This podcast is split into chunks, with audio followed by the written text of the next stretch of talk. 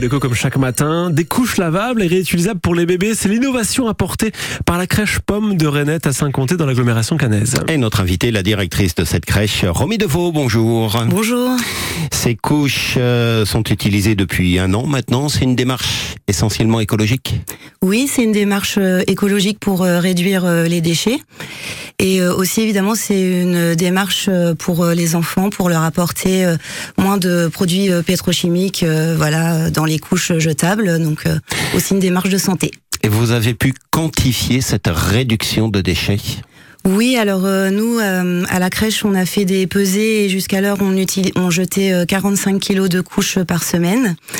Et là, ça nous permet, en mettant des couches lavables à 15 enfants dans la crèche, ça nous permettrait donc d'économiser 2 tonnes par an de couches jetables. Combien d'enfants inscrits dans votre crèche? Alors dans notre crèche, c'est 30 enfants inscrits. Donc 30 enfants par jour. Et là, pour l'instant, c'est à peu près la moitié qui portent des couches lavables.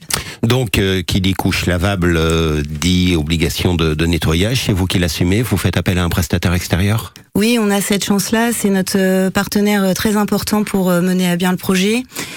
c'est la régie de quartier du Chemin Vert, en fait, qui a une blanchisserie qui est proche de notre crèche, et en fait, qui lave nos couches au quotidien et qui nous les livre aussi en vélo cargo tous les jours. Alors, on a parlé de la dimension environnementale d'un point de vue purement économique. Euh, est-ce qu'il vous en coûte un peu plus cher? Un petit peu plus cher, oui, effectivement. Euh, alors il y a l'investissement euh, des couches. Donc euh, pour l'instant, on a été accompagné par le CIVEDAC pour l'année qui a passé. Le syndicat des déchets, de traitement des déchets de l'agglomération cannaise. Tout, à fait, c'est ça. Et donc on a eu la chance qu'ils nous fournissent cette année gratuitement les couches lavables pour toute la crèche. Et il faudra à l'avenir qu'on investisse pour les acheter. Et ensuite, ça nous coûte un petit peu plus cher pour le lavage et la livraison des couches lavables que si on achetait des couches couches jetables. comment vous avez trouvé cet équilibre financier? Est-ce que pour les parents, il en coûte un petit peu plus cher?